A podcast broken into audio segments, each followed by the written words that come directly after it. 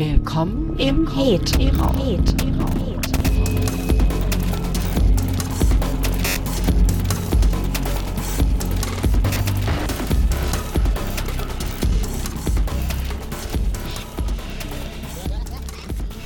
Hallo, liebe Cupcakes und Cookies der Finsternis. Heute geht es um etwas besonders Böses, und zwar die Masturbation, Selbstbefriedigung, Handbetrieb.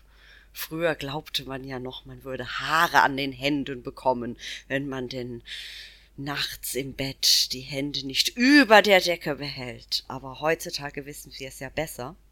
Heutzutage ist die Diskussion um Masturbation etwas anders geworden. Und zwar ist seit der MeToo-Debatte Anfang Oktober, seitdem die ausgebrochen ist, nicht nur eben die Rede von sexueller Gewalt oder sexueller Belästigung, sondern generell wird wieder über weibliche Sexualität gesprochen und wie weibliche Sexualität quasi normalisiert wird und quasi genauso wie männliche Sexualität so ein zweiter Standard werden. Warum ich jetzt von Standards spreche, werdet ihr auch gleich wissen. Und zwar, es gab die Tage wieder mal einen Artikel, und zwar das war in der Zeit, recht gut geschrieben, über eine Webseite, die Masturbationsanleitungsvideos für Frauen anbietet. Und dieser Artikel kam allerdings mit einer etwas tragischen Überschrift daher. Ich zitiere, viele kennen es schon und aus einem Mem, das daraus entstanden ist, zumindest auf Twitter. Masturbieren war lange nur Männersache, nun entdecken es Frauen für sich. Okay. Die Zeit hat schnell reagiert, denn als ich diesen Artikel aufrief, noch am selben Tag, wurde die Überschrift durch Sie kommen ersetzt. Oh, ist nicht schlecht. Doch die Häme blieb. Also vor allem die Lästereien zur Sprache des Artikels, der eigentlich nur gute Ratschläge der Anleitungsvideos kommentierte und wiedergegeben hat und generell so das Thema weibliche Masturbation behandelt hat, eben fand ich nicht schlecht und die Belustigung, die ich beobachtete, hatte für mich eine Wirkung wie eine Art Belustigung, die Unsicherheit beruhigen sollte, weil das Thema weibliche Masturbation trotz Sextoy-Boom seit den 90er Jahren und sogar Tupper-Partys für Dildos irgendwie nicht ganz so, wie könnte man sagen, es gibt noch keine Sprache dafür, es gibt noch keine eindeutige Regelung, wie man darüber richtig redet.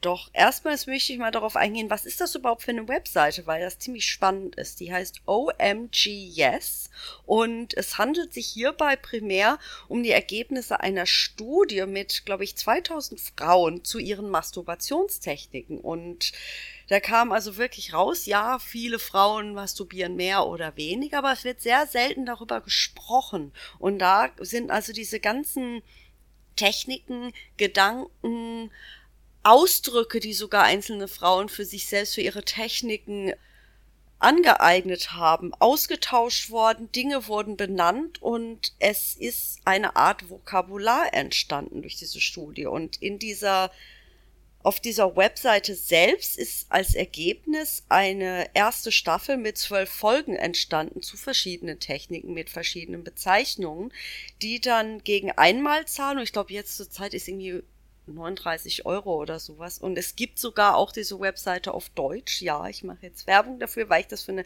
verdammt geile Sache halte. Und da kann man gerne mal reingucken.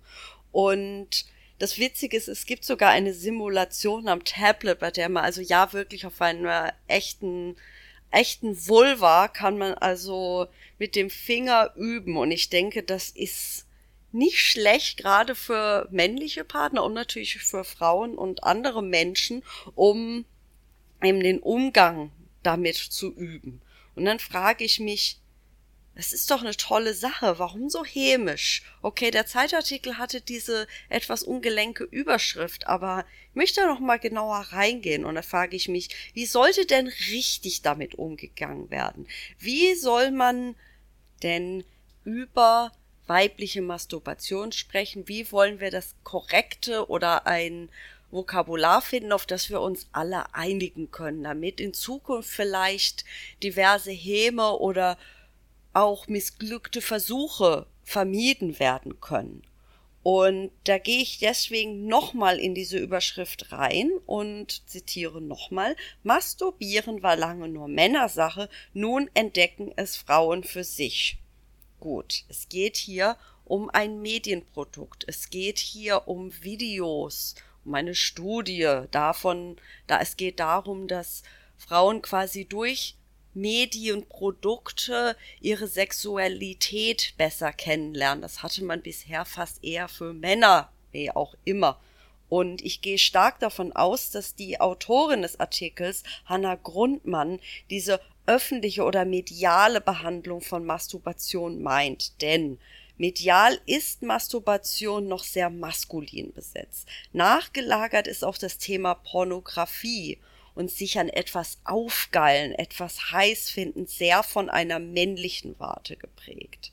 Denn das Phänomen Sextoys allein als scheinbar emanzipatives Element sticht hier hervor. Und ja, es hat was Emanzipatives, vor allem seitdem die Formen und Farben sich im Design dieser Sextoys vom menschlichen Penis entfernt haben.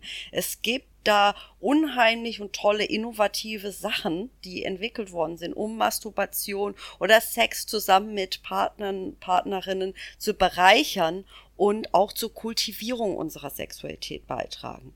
Dennoch ist eine Diskrepanz bezüglich also der Erzählung über Selbstbefriedigung oder eben der Narration sehr stark noch sichtbar. Also ich gehe auch noch mal jetzt ganz tief direkt rein.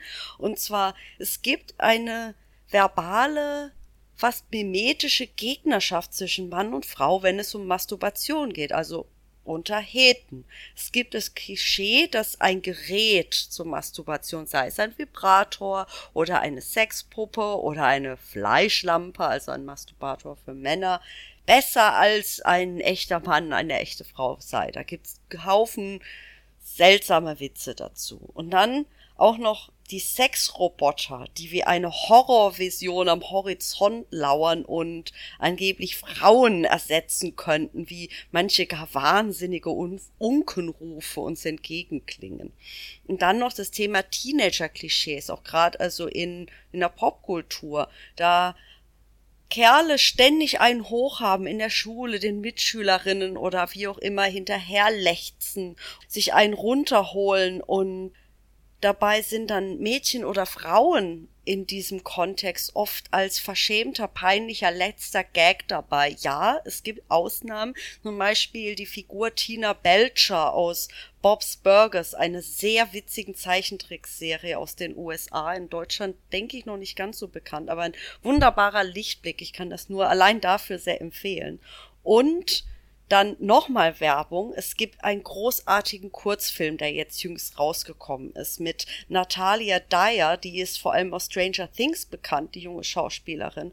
Und es geht genau darum. Es geht um weibliche Masturbation, auch noch im ähm, Konflikt mit Katholizismus sehr schön gezeigt. Und es handelt sich hier um wunderschöne, ja, auch so ein Retro- Romantik aus den 90er Jahren statt der 80er wie Stranger Things. Und es fängt schon damit an, dass die junge Frau vor dem Rechner sitzt, also noch diesen alten Röhrenmonitoren und AOL aufruft und da in einem Chat ist. Und, und dieser Chat den dann diese junge Frau hat, wird dann plötzlich ziemlich heiß und anstatt eines Penisbildes bekommt sie äh, ein Bild von einem Mann und einer Frau, die in einer sehr sinnlichen, sehr sexy Pose sind. Und die, die 15-jährige Katholikin springt darauf an und es fasziniert sie, so dass sie die haarigen Unterarme des Mannes auf dem Bild, den sie am Rechner sieht, so toll findet, dass sie die haarigen Unterarme ihrer, ihrer Mitschüler betrachtet, also des jungen Manns neben ihr in der Schulklasse später. Und diese Szene des Guckens, dieses sich aufgeilens, dieses Abfeiern der Kamera ihres Blickes wird von Modemrauschen begleitet. Das finde ich so wunderbar, das ist so herrlich. Ich kann nur diesen Kurzfilm empfehlen. Den gibt's auf Vimeo kostenlos zu sehen. Da sieht man also auch daran, es nähert sich an, es gibt sichtbare Bewegung und eben, ich würde sagen, diese MeToo-Debatte öffnet ganz andere Themen rund um Sexualität und Geschlechterverhältnisse unter sex heterosexuellen Menschen. Und das Bild, also das Ausleben der eigenen Sexualität, das zurzeit noch männlich geprägt ist, das ändert sich. Und da habe ich zum Beispiel eben den Wunsch, ich würde gern sowas wie Nymphomania sehen, aber sexpositiv, also über die Selbstentdeckung einer Frau, die von mir aus eben Sex mit verdammt vielen Leuten hat und dadurch andere Menschen kennenlernen, ihre Menschenkenntnis vertieft und gleichzeitig zu sich selbst findet. Könnte wunderbarer Coming-of-Age-Film sein. Vielleicht ist ja die Langfilmfassung von Yes God Yes, ja, es ist eine Langfilmfassung sogar geplant. Genau das, da würde ich mich sehr drüber freuen und ich denke, das wäre eine riesige kulturelle Bereicherung. Und zu guter Letzt möchte ich noch hier eben festhalten, wenn es eben mehr Bilder mehr Sprache zu weiblicher Sexualität aus weiblicher Sicht gibt, dann werden eben auch die Denk- und Sehgewohnheiten geändert. Und ich denke, das wird auch eine Verschiebung und eine Veränderung mit sich führen, die eben auch sexuelle Gewalt und sexuelle Belästigung eindämmen wird oder teilweise sogar verhindern kann. Das bedeutet einfach, dass sexy irgendwann nicht mehr standardmäßig im Hetenraum vor allem nicht mehr nur eine Frau im Auge eines Mannes ist.